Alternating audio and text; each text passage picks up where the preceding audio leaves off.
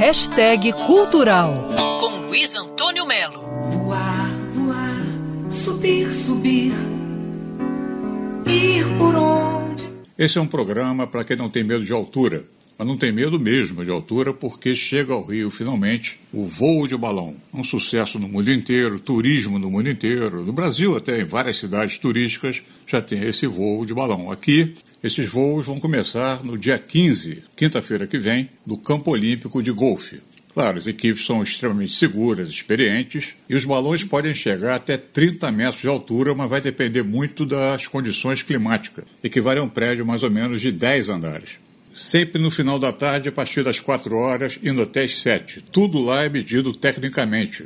Lá de cima dá para ver Barra, Recreio, Lagoa de Marapendi e todo mundo que não tem medo de altura, eu estou ressaltando isso, e voou de balão disse que é inesquecível, e foi a segunda vez. No caso aqui do campo de golfe da Barra, essa segunda vez vai depender muito do bolso, porque um voo de 10 minutos de terça a quinta-feira vai custar 150 reais, e de sexta a domingo 190 reais por cabeça. Crianças podem ir também, mas tem que ter no mínimo 6 anos de idade e o mínimo de 1,10m de altura. Importante, se chover ou bater vento, passeio é cancelado na hora e você pode remarcar ou então pegar o dinheiro de volta. Nesse fim de semana, as informações detalhadas vão entrar no site do Campo Olímpico de Golfe. Todos os passeios vão ter agendamento prévio.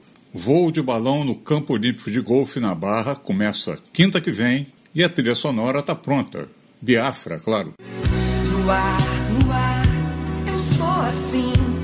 Luiz Antônio Melo para Band News FM. Quer ouvir essa coluna novamente? É só procurar nas plataformas de streaming de áudio.